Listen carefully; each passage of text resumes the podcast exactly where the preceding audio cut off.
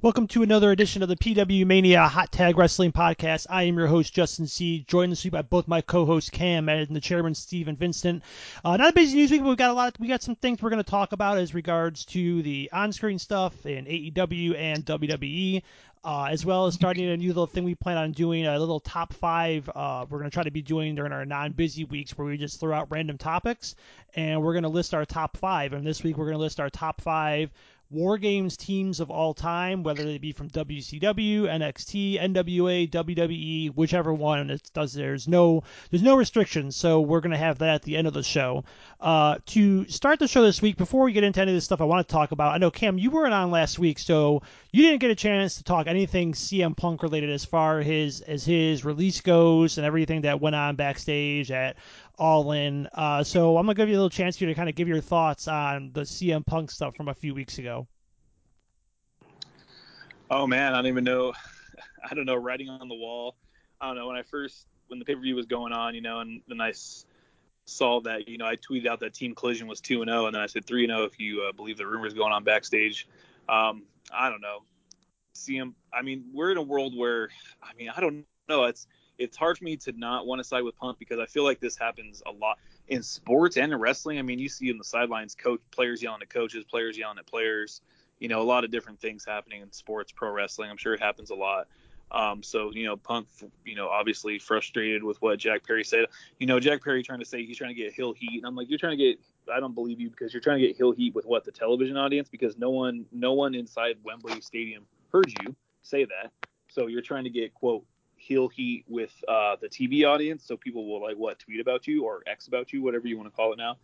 Um, so I didn't believe that. Obviously, he was taking a shot at Punk, and Punk confronted him, and you know, hey, expect what I expect from Jungle Boy Jack Perry for it to happen, and then who knows all the stuff with Tony Khan. Like who knows? Like if Tony Khan just you know came to the decision like this is just too much. Like I love Punk, you know, he's doing he does good things for our company, but it's kind of too much, and, and you know it is what it is at this point, you know. And then if we believe any of the rumors about CM Punk, you know, putting out a feeler about wanting to come back and wrestle Kevin Owens and blah blah blah. And it's like I don't know, you know, if Punk ever does come back to WWE, I I, I don't think it'll be soon. I think it'll be somewhere down the road, maybe a couple years. Do his go into the Hall of Fame, do like three four matches type of thing, and then and then leave. Um, but you know, it is what it is. We'll see what happens. I think the the biggest obstacle now for AEW and Tony Khan is to make Collision still matter, um, to make it not just be Rampage, you know, where it's a two hour long Rampage. The the roster isn't deep enough. You know, we always talk about there being a lot of guys in the WWE, but you know, NX, or AEW's roster for three television shows, four I guess if you count Dark, um, four television shows with kind of same people, kind of intertwining with each other. You know, the the tough competition or the tough uh, thing now for Tony Khan is to make Collision watchable and you know keep it relevant yeah, you bring up the WWE stuff. You know, today was the big um, UFC WWE merger underneath the TKO banner. I think that's what it was, TKO. Um, and somebody asked Nick Khan, uh, president of WWE, about um, CM Punk, and his uh, quote really didn't answer a question. All he said was, listen, we only have respect for Phil. We appreciate his run here. We appreciate what he did and tried to do in UFC. Not many people can actually get in there and do what he did. So we have respect for Phil. We wish him nothing but the best. So not really a yes, we're interested. Not really a no, we're not interested. Um, I kind of laughed at the, what he tried to do in UFC line, considering if you know, I'm assuming if you're listening to the show, you know CM Punk's record in UFC and how his uh, two fights went. So I don't know if that was an intentional shot at him or not. I, I don't think it was. I don't even think he was thinking about it. But I mean, there's money on the table. We all know that you know, if, if something were to happen down the line, I agree with Cam that I don't think it's anything that's going to happen anytime soon. It's probably going to be a little bit before we get to anything about CM Punk coming in. Maybe when you get to WrestleMania season this year, maybe after WrestleMania, who knows?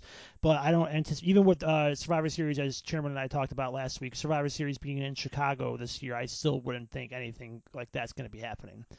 So let's get on now to the topics of the week. Uh, first thing I want to talk about, and is the MJF run as AEW World Champion. Uh, as we all know, MJF beat uh, Jon Moxley last November at Full Gear for the AEW World Title. So he's kind of closing in on a year now, November 19th. So we're looking at 10 months. So it's getting close to a year as far as um, uh, MJF being champion. And his run has been full of, I think, ups and downs. You know, the stuff with Bryan Danielson I thought was really good, and Bryan Danielson got him to his probably best match ever is in an AEW ring. Uh, but then you had the four-way pillar stuff with Sammy Guevara, Jungle Boy Jack Perry, at, when he was still Jungle Boy Jack Perry, and Darby Allin in that pillars match that we criticized. Um, you know, well, it was going on, and just the whole build-up to it that didn't really draw any anything in, at least in our opinion. Uh, and then, of course, now pretty much since the beginning of the summer, he's been going into a feud with. Well, he started off as a feud with Adam Cole, and now they're a tag team, and they're still Ring of Honor tag team champions. And uh, MJF looks like he's probably starting something with Samoa Joe, given the promo exchange they had last week. I mean, Samoa Joe is in this title tournament to, determine MJF's uh, next challenger, and I thought the promo battle, you know, Joe is always great on promos. I thought what they did last week was pretty good. So it seems like that's where we're going with MJF. I don't know if Samoa Joe is the guy that beats MJF for the title, but uh, the first question, so basically this topic, uh, I'll go to you, Chairman, first here. Uh, your thoughts on MJF's title reign and how you'd grade it so far? Oh boy, I definitely think it's probably like a C plus, B minus. I don't know. It just feels like it kind of goes off course at times. Like there's some high points. Like obviously, I would say his work of Samoa Joe this past, you know, Dynamite was very good. I thought that promo was very good. I thought those two did very well. It's very nice to see Samoa Joe on Wednesday Night Dynamite. Samoa Joe is a fantastic wrestler. You know, watched him a lot over the years, and I'm happy to see AEW is finally putting him in a big program like this with uh, MJF. And I mean, I agree. I don't think Samoa Joe is going to be the guy to take a title off a young rising star like MJF, but this is definitely a good um, run back to the Samoa Joe pushing MJF in the hallway many years ago. So that definitely is going to be interesting to watch coming up. But you know, then you get to the stuff Adam Cole. It's fun stuff. Don't get me wrong, but then the title's kind of not the focus point no more. Where it's the focus is on the bromance. And then you got the roster full of guys like Kenny Omega, Hangman Page, Jon Moxley, Chris Jericho, Bryan Danielson, et cetera, et cetera. You know, whether they've had a chance at MJF or not, like none of these guys are like wanting to fight for the world title.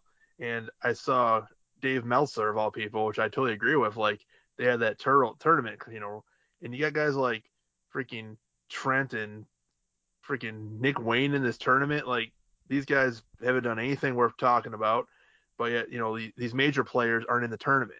So like they're not setting MJF for MJF up for anything successful. I mean, yes, Mojo's gonna win this tournament. I mean, it's, it's a given basically looking at the brackets and who they all threw in there. But like you're telling me like none of these top guys want a shot at this? Like I mean, it's just terribly booked Tony Khan. But we've talked about that time and time again. Um, but the reign of terror continues.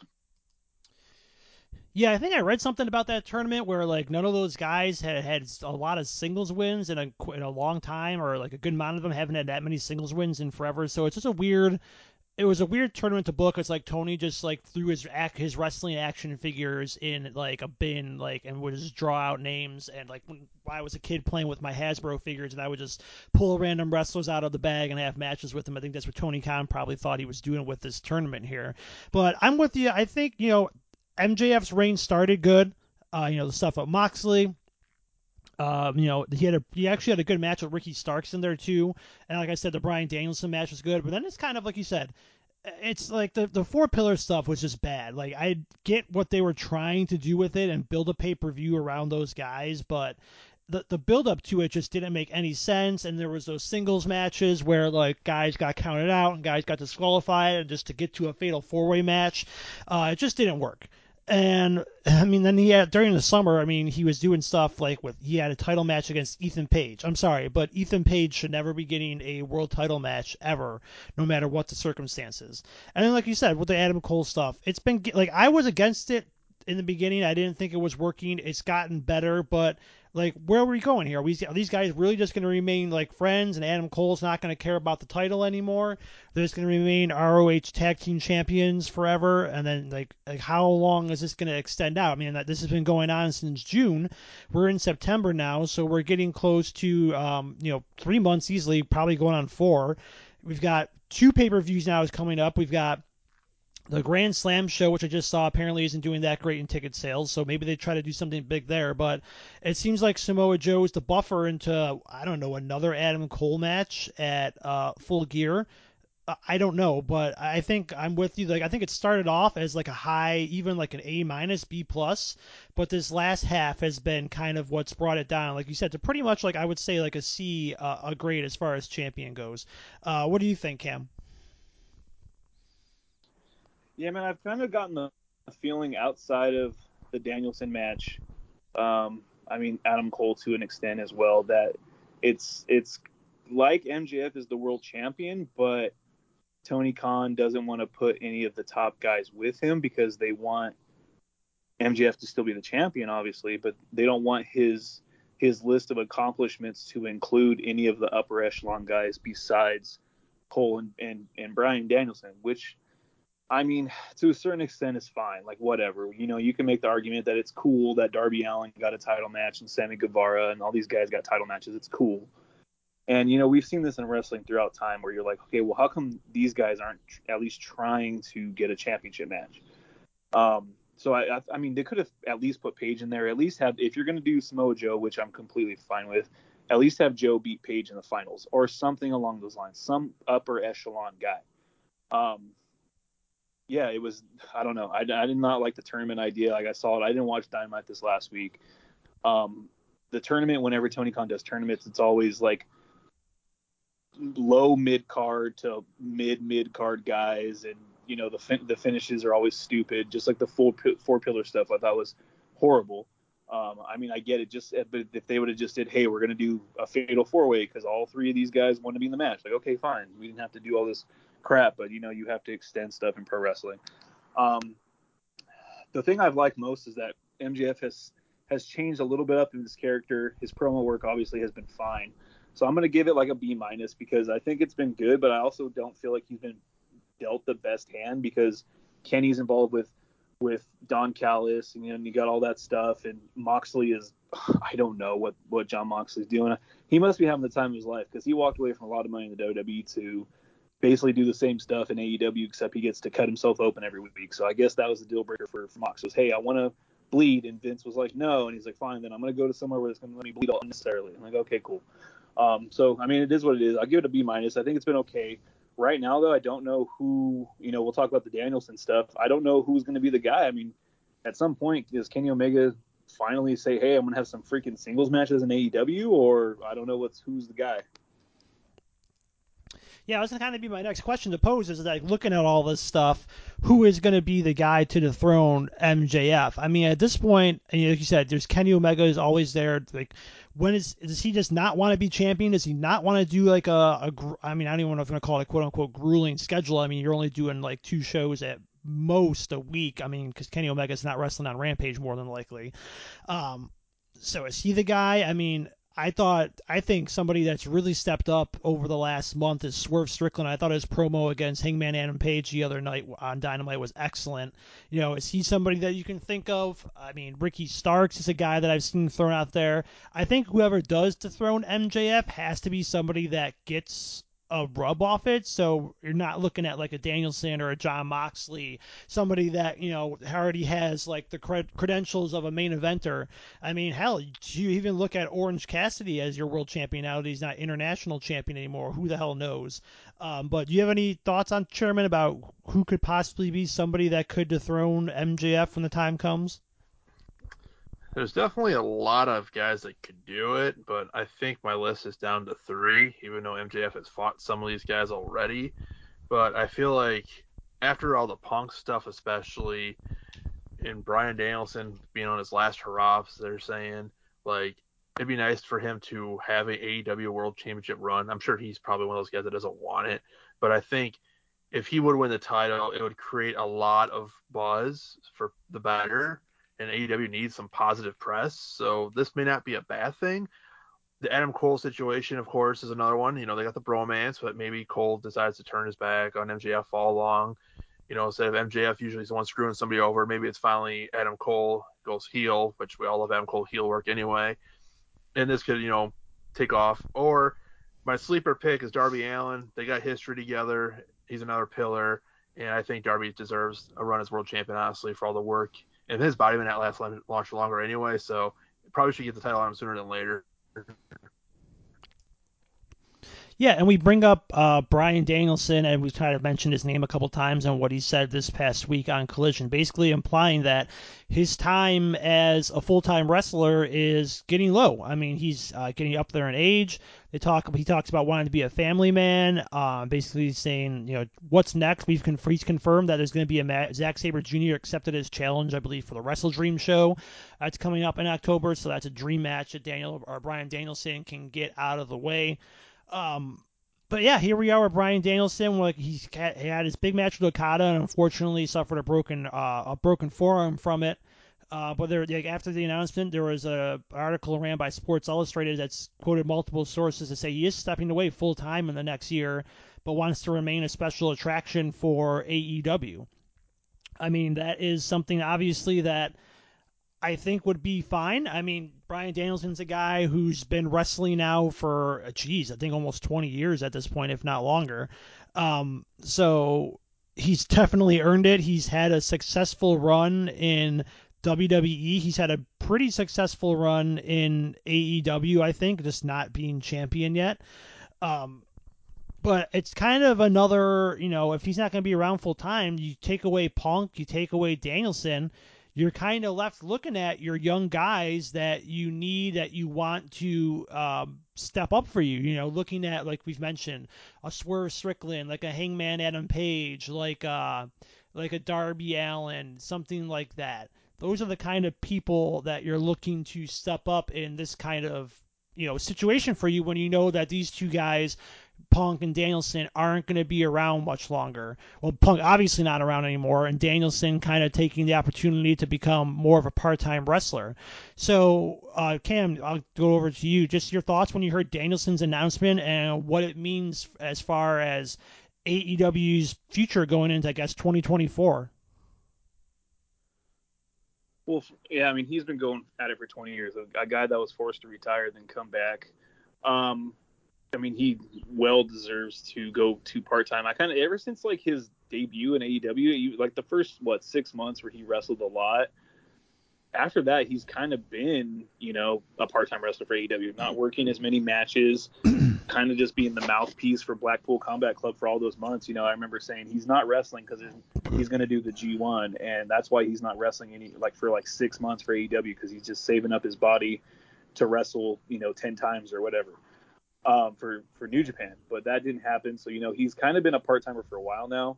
Um, so I'm excited to see what his bucket list type of thing is, and then going forward, you know, I'm not sure, you know, the contract stuff with pro wrestling. So I assume he's probably got a couple years left, and maybe he'll serve as a backstage uh, producer and you know hang out with his family and come back for one or two more matches for AEW after this year. And then at some point, you know, after you know, I assume him and Brie Bella, or you know, her real name, sorry, um, they want to have more kids or something along those lines. So if they do that here in a couple years, I just like Punk, I think Bryan will come back and do like a year run the WWE and go into the Hall of Fame and you know probably drift off into the sunset and maybe make some appearances here and there throughout the years. You know the guy is I think 42 or 43, something like that, and it kind of surprised me. Um, that he's that old, but then I was like, dang, I'm getting older. I was like, this is, um, you know, one of those moments where you're like, damn, holy shit, I'm getting old. Uh, anyways, um, so yeah, you know, kudos for him. You know, I can't wait to see. I assume there'll be another Okada match in there somewhere, another match with Kenny. Um, you know, the other guys he could wrestle in AEW. Maybe he wrestles Moxley one more time. But you know, something I was thinking about: what would be his quote like retirement match if it was in? If he comes back to WWE, you know, at some point he'll probably wrestle Rollins or Roman or Cody or something along those lines a few years from now. But AEW, like, what is Daniel Bryan or Bryan Danielson's quote retirement match in AEW? Uh, yeah, Dan, uh, Danielson is 42 years old, and yeah, it's a whole getting older thing. I mean, I made a comment to my friend. I was made a comment the other day to my friends, and like, yeah, I have an older couple living next to me now. They're probably like probably early 40s, and we're like, he's like, hey, watch how you say there, because like you know, I'm 35. My a lot of my friends are 37, 38. You're like, hey, that's not old anymore. I go, shit, you're right. I know exactly what you're saying. um, but yeah, uh, yeah, you're right. I mean, what is Danielson's retirement match? Did you? I mean does MJF stay champion for over a year and you do an MJF Dan- Danielson title versus career matches? I mean, and Danielson actually, but you know, eight, I mean, we all know retirement stipulations in wrestling don't get held up, but is that something? Um, like you said, we're doing, like I said, we're doing Zack Sabre Jr. in October. Like I'm sure there's going to be an Okada match. I got a feeling he'll probably wrestle at Wrestle Kingdom on the fourth uh, of January. Um, but yeah, nothing really stands out as far as retirement match goes, unless he's looking at maybe doing something like putting over a Wheeler Yuta or a Daniel Garcia.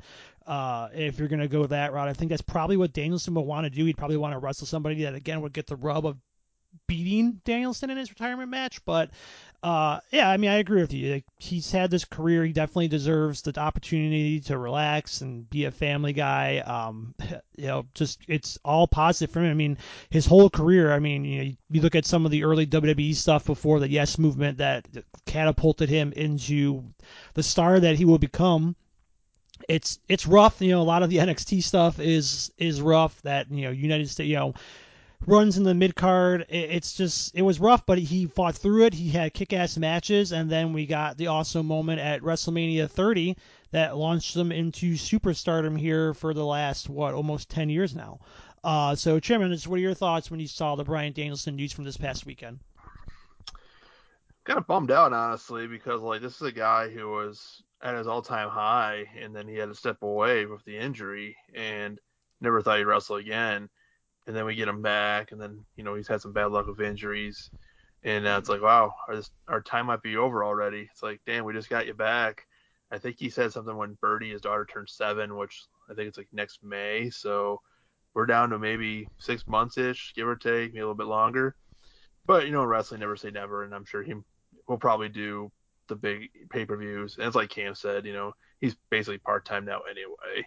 I mean, he really is. I don't think I can remember the last time he's wrestled on a TV show. I mean, it's been a hot minute, but yeah, I mean, he's one of those guys that you know he's a phenomenal in-ring worker. Everybody will talk all day about that, but this guy also can play a lot of different characters. You know, he played the comedy character with the Yes Movement and Team Hell No. He did all the serious stuff, you know, whereas you know getting the feud of the Miz or the stuff with um, Blackpool Combat Club now, or you know when he went all environmental with oh man, the, the belt he had, the hemp belt. I mean, it was crazy stuff, man. I, I mean, he he's a treasure, man. I mean, we, we were very happy to get to w- witness most of his career. I mean, one of these days I want to go back to his Ring of Honor stuff and check that out. But I mean, his early WWE stuff, you know, to his stuff now, you know, it's been it's been great to watch, and you know, I hope he's happy with whatever he decides to do going forward, and we'll enjoy the time we have left in the ring with him. Uh, yeah, now let's go over now to some of the WWE stuff that we want to talk about here. Uh, one backstage news story that's been making the rounds over the last uh, few days is that LA Knight and the WWE are in some kind of contract talks. Uh, you, you believe some people there's some people that say the deal was reached some people are saying they're far apart on money but it seems like that they're trying to renegotiate la knight's contract to pay him the money that he probably deserves considering he's I guess internally, by according to some reports, being considered now the top babyface over on SmackDown, which I think is even surprising a little bit for us. I mean, we've been pushing LA Knight now for a while on this show, but I think even the fact that they're considering it in the top babyface is kind of like, whoa, whoa, all right. And I know he had a brief interaction, I believe, with Paul Heyman uh, this past week on SmackDown, so that's kind of planting the seeds for something they might want to do down the line between LA Knight and Roman Reigns. This is it's amazing to think we might even get an LA Knight Roman Reigns match at some point. Um, but it, it, seems like maybe the WWE is finally willing to take the leap here with LA Knight and give him the the main event face run that he probably deserves after getting over like he has over the summer. They're finally starting to give him more TV time every week. Uh, he had his win, like we talked about, over the Miz at uh, Payback last or two weekends ago. So it seems like they're finally starting to get behind them, which makes me think I don't think they're as far apart as money as people would probably might speculate. Because I mean, apparently LA Knight's contract is still uh, uh, got a few years left on it, but he's trying to. They're obviously renegotiating now because I think he's probably still on his NXT contract, and he's now a main roster guy who's the top merch seller in the company. So you probably want to get a little bit more there. Uh, so, but the question I'll go to you, Cam, is do you think LA Knight, as as much as we praise him here, has what it takes to be the top star on SmackDown? Um, I believe he could be the top star that, you know, if Roman's not there on a week to week basis, I think that's totally perceivable. Um, I mean, you kind of look at the landscape of SmackDown, and I feel like they're not as heavy. They're kind of relying on Paul Heyman and Jimmy Uso and Solo Sikoa to kind of carry things and LA Knight because Raw feels a lot more top heavy than SmackDown does, especially with the addition of Jey Uso being on, on Raw strictly now and the matches that they're setting up. You know, him and Drew McIntyre are gonna that's gonna be fucking fantastic. Um, so yeah, I mean, I feel like he's set up for it. I mean, I you know people want to compare him to Stone Cold or whatever, and the the style of the promo, and you know, I I say he's kind of fully embraced it. Everyone fucking loves it. So. Um, as long as they at some point, you know, at least give him matches with, you know, he's beaten the Miz now, and you know he's had a little bit of entertain entertaining things, but you know they they they had the idea of payback or not the idea. They kind of poked at you know him and Cena maybe. I mean him and Cena next year at Mania would be fantastic. I think that completely puts him over the top if they don't put a title on him by now. But you know at this point he doesn't have to be part of the U.S. title scene. He can kind of just be that baby face that can kind of carry things while Roman's not there. And but right now, you know, September 12th, 2023, do I think LA Knight beats Roman Reigns for the undisputed title? I, I, no. Unfortunately, no. I don't think he's quite there yet, but he's definitely definitely come a long way from okay, when they brought him in, I'm like, okay, you know, that's fine. And then he didn't really do much in NXT, and then they did the the model crap, and it's like, okay, like you know, none of this is working, you know. And then he apparently did this gimmick in NWA, which I learned about like a week or two ago, that he was kind of doing this sort of thing in the NWA when he was over there for a little bit with freaking Billy Corgan and all the Smashing Pumpkin guys. Um, so yeah, I mean, I think he deserves it. and He deserves a raise for sure. Like, who knows? We don't want to believe that, but since the the noise is out there, who knows if he leaked it or someone else leaked it? But I think that they'll take care of him. You know, they just got a shitload of money, and Endeavor has a shitload of money, and the people that run that company are super, super rich. So, you know, pay the guy. You know, he doesn't deserve to be on an NXT contract anymore. He deserves that main roster money. Yeah, I agree. I mean, he definitely deserves some kind of raise, like I said, especially with him being such a top merch seller. I mean, and hell, I mean, it's somebody that probably, you know, yeah, I know he wouldn't fit like the, you know, like you kind of hinted at there. Everybody kind of looks at him as a Stone Cold or Rock ripoff. I'm just like, well, you know, The Rock was almost a ripoff of superstar Billy Graham, so you want to go all, all the way down. Everything in wrestling is always ripoff of something that came before it, or at least a partial ripoff of something that came before it. So you can't criticize LA Knight for that. You know, the guy's gotten over. Is the guy the greatest, you know, in ring worker in the company? No. But the crowd loves him. The crowd's invested in him. The crowd's invested in his matches. And you always talk about listening to the fans. And in this case, the WWE is actually listening to the fans. I mean, look how we just talked about Bryan Danielson. Look how long it took to finally get them to push him, even after the fans told him, uh, the fans were telling him, we want this guy as our top guy. And at least now with LA Knight, you're looking at him going, okay, yeah, if they want him as the top act on SmackDown, they want to see him in multiple segments on SmackDown. And until the crowd reactions start dying down for him, which I don't think they're going to happen anytime soon, that's something you got to keep doing to get the fans interested. Keep, like you like you said, keep the fans interested when Roman Reigns isn't there. I agree with you. Do I think Roman Reigns is going to be the guy to, or he's going to be the guy to beat Roman Reigns for the undisputed championship? No. I mean, could I see him maybe winning the Rumble and going over to Raw to challenge um, Seth Rollins? Maybe. Uh, could I see him maybe even somewhere down the line if you're not going to do Gunther for a world title at this year's WrestleMania? Could I see him being the guy to beat Gunther at WrestleMania? I could see that too. Um, he's definitely going to be a big time major player in the WWE. Um, I still think it's going to be Cody Roman at WrestleMania this year, especially with the idea that they threw out there that somebody's got to get traded to SmackDown from Raw after Jey Uso came over, and they haven't really said who it's going to be or when it's going to happen. And then that's how you get to Cody Roman. But LA, there's no reason LA Knight shouldn't be in a top four or five match this year coming up at WrestleMania. Uh, but Chairman, what are your thoughts on LA Knight and his ability to be the top star, top top babyface, excuse me, in the WWE? I mean, SmackDown easy. I mean, you look at the SmackDown roster, they don't have a whole lot of strong face characters.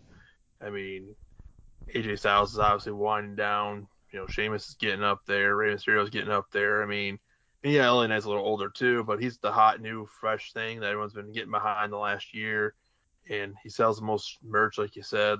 The crowd's definitely mimicking the yeah chant, you know, and you know he's over. He's the guy. You know, it's time to put the rocket to his back, you know, and give him a title or give him a marquee program or something. I mean, unless you know Cody comes over from SmackDown like we speculated last week. I mean, part of that trade. I mean, he would definitely probably overtake uh, LA Knight, unfortunately, as number one babyface. Maybe, maybe not. I, I think I don't know. Cody's Cody's on that level though too, but so is LA Knight. It'll be fun to see kind of where that goes. Maybe they should feud. But you know, I feel like Raw just has a lot of a, more roster depth, and SmackDown just doesn't have a real good guy to be there. So I don't see why it can't be LA Knight. I think he's definitely proven himself, and you know, there's a lot of missed opportunities there. I really think he should be U.S. champion right now myself, but whatever.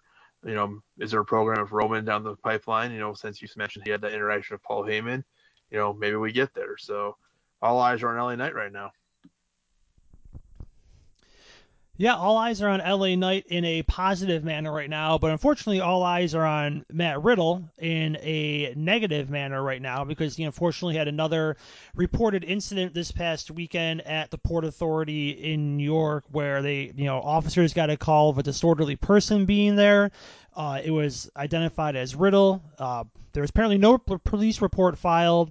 Uh, and everything was kind of settled, and then Riddle went on social media, I believe it was Instagram, uh, later that uh, night and claimed about being sexually assaulted by the police officer that came and got him away, uh, got you know met him at the port authority.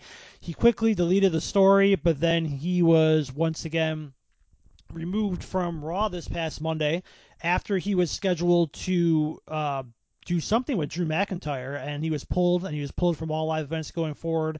And unfortunately, it's just you know another incident involving Matt Riddle and his career. I mean, you know, there was his name came out, I believe, in the Me Too wrestling movement. Uh, you know, there was stuff with him involving his uh, his girlfriend and ex girlfriend, and that whole big uh, big mess there. And it's just another line of incidents that unfortunately have plagued Matt Riddle's career after it seemed like he was going to be a um, a big you know star coming out of NXT, and after everything he did with RK Bro, with with Randy Orton, uh, you know that kind of seemed like it was gonna it was a great tag team, and then Riddles, and, you know, unfortunately Orton got hurt, and that kind of ended that. Who would have thought that the ending of RK Bro would have been the thing, especially when you look at somebody like a Randy Orton who's had problems uh, in and of himself, uh, it, it went behind the scenes stuff and being immature. But I mean, at this point, Riddle is what? How old is he? Let me look real quick. He's 37, so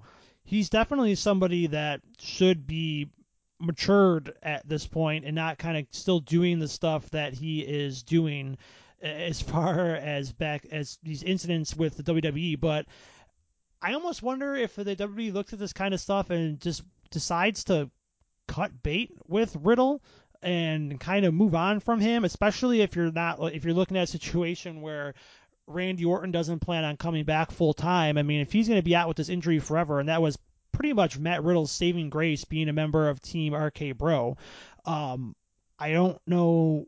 I mean, he's a good wrestler, but if they can't get him to kind of stay under control and not do kind of the things that he's been doing, I think it's almost to the point, like we said, he's on Raw. The depth on Raw on Raw right now and that roster, he's really not that miss. But uh, I'll go over to uh, you, Cam, first here. Just what are your thoughts when you read the Riddle thing, and do you think it might be time for WWE to kind of cut loose?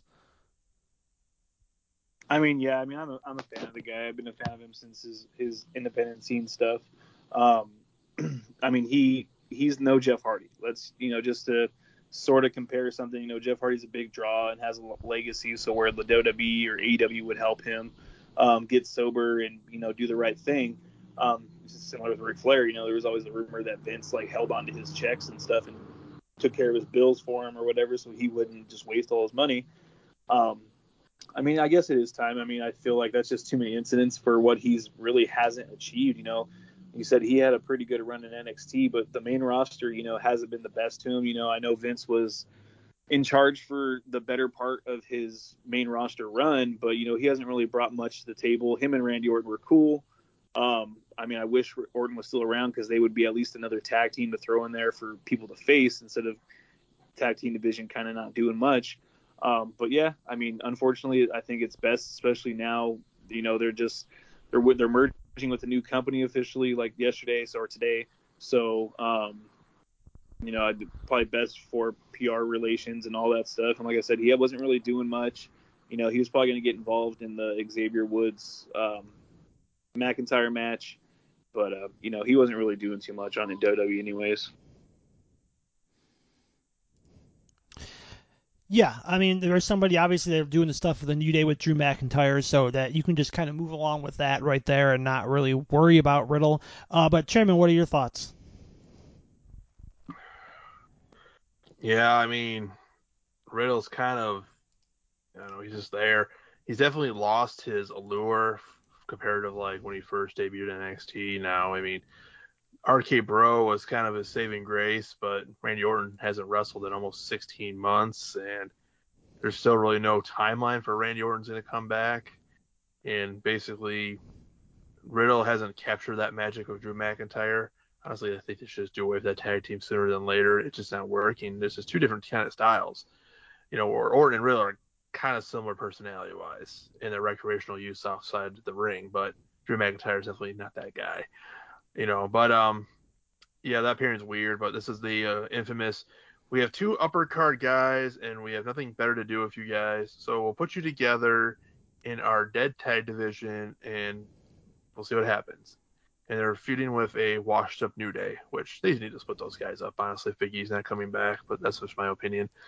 There's just a lot of changes that need to be made in the tag team division to make it important again. I mean, tag team wrestling has always been ups and downs more downs lately. But you know, when I was a kid, I was freaking on the highs. I mean, a lot of great wrestlers started in tag teams, but nowadays it's just like, hey, you know, whatever. You know, there's not there's not that many Usos out there, put that way, before the split. But as far as Riddle goes, like at this point, it's like you're not missing anything if he goes away. I mean, he ain't gonna be remembered in like three years if he's gone. Let's put that way. Yeah, I agree with you. Somebody that's probably is going to, you know, kind of go in. You know, he's an afterthought. maybe somebody that comes back and like uh, a few years down the line after he maybe he works some indie shows and shows that he's uh, caught his head back on streaming. Hell, look at Drew McIntyre. He was fired, went and worked for you know TNA, did all that stuff, Impact, and then came back, and now look where he is now. So I think that's something that you can, you know, look at. You can look at it as an example if he wants to come back somewhere down the line. Um, I guess I'll throw one, one before we get to our uh, top five. Maybe just if everybody wants to throw one more thought out there as far as it can be anything WWE, Raw, SmackDown, NXT, AEW, whatever the hell you want to throw out there. Um, I think for me, if I'm going to throw one thing out there, I'm really liking this new group that Lashley and the Street Profits are forming. You know, it's something for them to be different and kind of give them a different look. It kind of takes the Street Profits, uh, you know their whole gimmick of you know, kind of like you know just being you know party guys with the solo cups and uh, dressing in suits and everything with Lashley. I think it's a good look for them. I'm interested to see what this group ends up doing going forward. So I'm totally happy that those guys are together and forming a new faction on SmackDown. That hell, who knows? Maybe could even go against the Bloodline at some point if they get the right push. And you know, a reinvented Street Profits against the Usos might be something good. Um, Chairman, I'll go over to you here. You got one more thing you want to throw out there, just give a thought on uh, before we move on? Well, it's time to celebrate the fact that uh, Gunther is now officially the longest reigning Intercontinental Champion. So, you know, kudos to him for overtaking the Honky Tonk Man and the fact that he pretty much told uh, Chad Gable that he's a disgusting, terrible father. So he's got the Christian Cage vibes going on. Uh, yes, uh, Gunther, Imperium, and suits top notch. By the way, got to do more of that uh, in the future. Uh, Cam, you got one more thing you want to add on here? Uh, I want to say Shinsuke Nakamura is doing done a pretty good job being a nice like heel component to Seth Rollins, and they've kind of extended that feud. Um, I kind of, but my, my thought about it is that Jey Uso, I feel like Jey Uso is being positioned as the next top guy on Raw, and maybe beat Seth Rollins here in the next couple of months, so that way Seth can take some time off to heal his many injuries. But I think Jey Uso is kind of being positioned as someone who's going to be, you know, one of the top three guys on Raw going forward. Agreed. Especially, I really like the whole crowd interaction that he does with the hands going up and down like they're doing. That's something that come night whatever of WrestleMania, where he probably inevitably is fighting his brother Jimmy. That's going to look really awesome when he does a big entrance like that. Whether it's you know just down the ramp or in the crowd coming out, either way, I think it's going to look awesome. Uh, all right, so as I said at the start of the show, we are going to be doing a uh, kind of top five every week when we have the time to do it. Uh, just random topics. If you ever have an idea you want for a topic, to top five, just throw it out there at the hot underscore tag, and we will be more than happy to do it. But considering fall and WCW time, kind of mentioned is Fall Brawl, which makes you think of War Games. So I figured we would go out there and do top five War Games teams of all times, not matches, just teams. And it's fun looking back at some of the stuff. Like you look at the early ones and like, man, I really want to pick the Four Horsemen, but J.J. Dillon's on there too, and I understand why J.J. Dillon's on the team, but that kind of prevents me from from picking them. So I was trying to avoid uh, teams that had managers in them. So I'm going to go ahead and give my list as far as top five goes. Um, so my number five is going to be um, Team Ciampa from NXT War Games 2019. Uh, Tommaso Ciampa, Keith Lee, Dominic Dijakovic, and Kevin Owens. You know, back when Keith Lee was pushed pushed like a monster, Dijakovic was pushed like a monster. I mean, they're doing a little bit of rehab with Dijakovic on NXT now, but it's nowhere near where he was right here. And of course, the surprise of Kevin Owens going back down to NXT is is a plus two. So they're going to be my number five team. Uh, my number four team is probably going to be from Wrestle War 91. Sting, Brian Pillman, and the Steiner brothers. Um, that's a good War Games match. Unfortunately, you know, Sid almost killing Brian Pillman with a power bomb, hitting him at the top of the cage. Um, so uh, they're my number four team. My number three team is going to be the Dangerous Alliance from 1992. Arn Anderson, Bobby Eaton, Steve Austin, Larry Zbyszko, and Rick Rude um, you know, the Ric Flair less era of WCW where he was still in uh, WWF and the Dangerous Alliance being the thing they made up for without the Horsemen not being there. Uh, a strong heel team. Uh, my number two team will be from the Survivor Series this past year with the Bloodline, Roman Reigns, the Usos, Solo, and Sami Zayn. I mean, that's just that's an A-lister team right there if you want one, considering the push Roman Reigns is getting, everything the Bloodline was involved in. But my number one team is going back to Wrestle War '92. Uh, Sting Squadron, Sting, Nikita Koloff, Dustin Rhodes, Ricky Steamboat, and Barry Windham. I mean, that's a solid group of faces right there. A young, up and coming Dustin Rhodes, who is still wrestling 30 years later. Uh, babyface Ricky Steamboat. Um, just a solid squad all around. As I said, there are just some near misses on these teams. Like 93, you got Sting, British Bulldog, Dustin Rhodes, and the Shockmaster. Sorry, but the Shockmaster kills that team.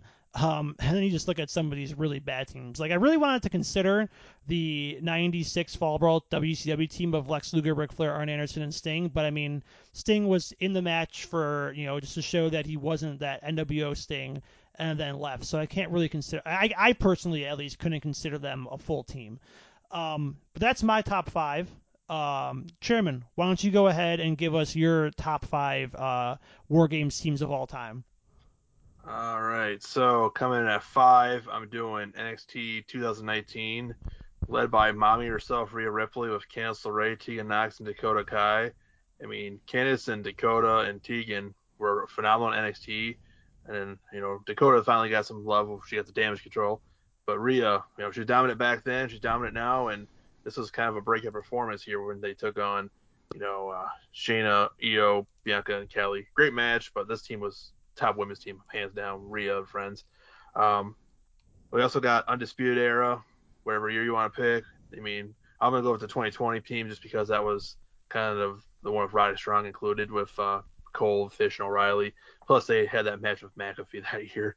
And McAfee and Cole's rivalry was phenomenal, and so I was just gonna say Undisputed Era being kind of the cornerstone of the new War Game matches, being in how many of them. So I felt like Adam Cole and, and those guys definitely had to get some love. And I'm going to go back to 96 with the NWO, Hollywood Hogan, Kevin Nash, Scott Hall, and Fake Sting. Yes, Fake Sting does bring the team down, but the Sting storyline was so hot back in 96 that I felt like I had to put that in there. Plus, the Outsiders, the NWO, you know, Hogan. I mean, that was some of the best wrestling storylines ever made. And this War Games match was like peak NWO before we get to the Jeff Jarrett Gross era. And then for the other two, my main two, the pretty much both sides of Wrestle War 92, when you had the Angels Alliance, you know, Arn Anderson, Bobby Eaton, Stone Cold, well, before Stone Cold, Steve Austin, Zbyszko, and Rick Rude. And then you also had Paulie Dangerously, also known as Paul Heyman out there, and, you know, Sting, Nikita Koloff, Dustin Rhodes, Steamboat, Windham, just like you said, Justin. And it's just funny because I literally watched that match before we came on the night. How young all those wrestlers in that match were, how young Jim Ross is, Giovanni, Bischoff.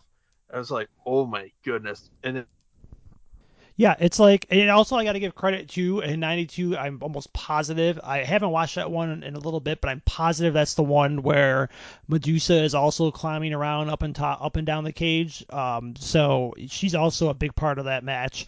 Uh, you know, people write off that era of WCW, but you got to remember that like there was some good stuff there, and that War Games match is generally considered the best, at least WCW NWA War Games match of all time. Um, all right, Cam, so let's go over to you. Your top five War Games teams. Okay, you didn't realize there's so many freaking War Games type matches. They actually did a bunch of them on house shows too, which was kind of crazy to me. I'm like, that's pretty tight. You get to go to a house show and you see a War Games match that has freaking Dusty Rhodes and Ric Flair in it. That's pretty badass. Um, but yeah, so number five, I'll go. I have a couple of copycats. Uh, I'm gonna go with the Sting, Brian Pillman, and the Steiner brothers. I think that's a just an overall pretty solid team. Um, and then I'm gonna copy just or Chairman, even though I wrote it down because the 2019 women's uh, team was pretty solid.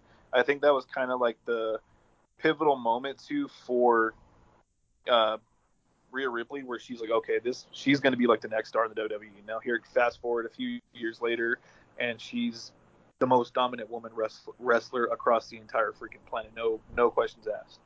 Um, and then I'm gonna go 2018. I'm gonna go. This to me, like this is kind of like the pinnacle of what a war games or like a Survivor Series type team should be. You have Pete Dunne, who's like your enforcer, badass guy. You got Ricochet, who's your top, here's your high flyer, and then you have a dominant tag team in the War Raiders, who at the time was, you know, one, arguably one of the better tag teams on the entire planet. Uh, Vince or Triple H, excuse me, Vince. Triple H is starting to kind of book them a little bit better these last couple weeks, so we'll see where that goes. Um, but that to me is kind of like just your marquee, like at least modern day era, like four guys that you're like each one of them have their own set of skills and they bring some to the table. Um, and then I'm just going to use the Undisputed Era as my number two team. I mean, they were kind of like the modern day Four Horsemen, involved in almost every single War Games match in NXT. Um, had some amazing matches throughout the years. So I think that they deserve love just all on their own. And then um, my number one is just going to be for you know the guys in my heart. So we'll do 95 Fall Brawl with uh, the Hulkamaniacs, Hulk Hogan. I wonder, if at the time, like a little side note, I, w- I wonder if everyone was real stoked to be on a team called the Hulkamaniacs. You had a Hogan, Randy Savage, Lex Luger, and Sting. So I think that's a pretty solid team too. Yeah, and it's funny what that team was originally supposed to be Vader instead of Lex Luger until Vader got into his backstage fight with Paul Orndorff, and then Vader was subsequently fired from uh, from WCW, and that's what brought back Lex Luger on the first Nitro. So it's weird how things just come together like that. But that is our top five for this week. As I said, if you have any suggestions for a top five list you want us to do, feel free to go ahead and drop us a line at the hot underscore tag, and we will gladly take care of it. Uh, but that is our show for this week. So for my co-host Cam and the chairman Steven Vincent, I am Justin C signing off, and we will talk to you guys next week.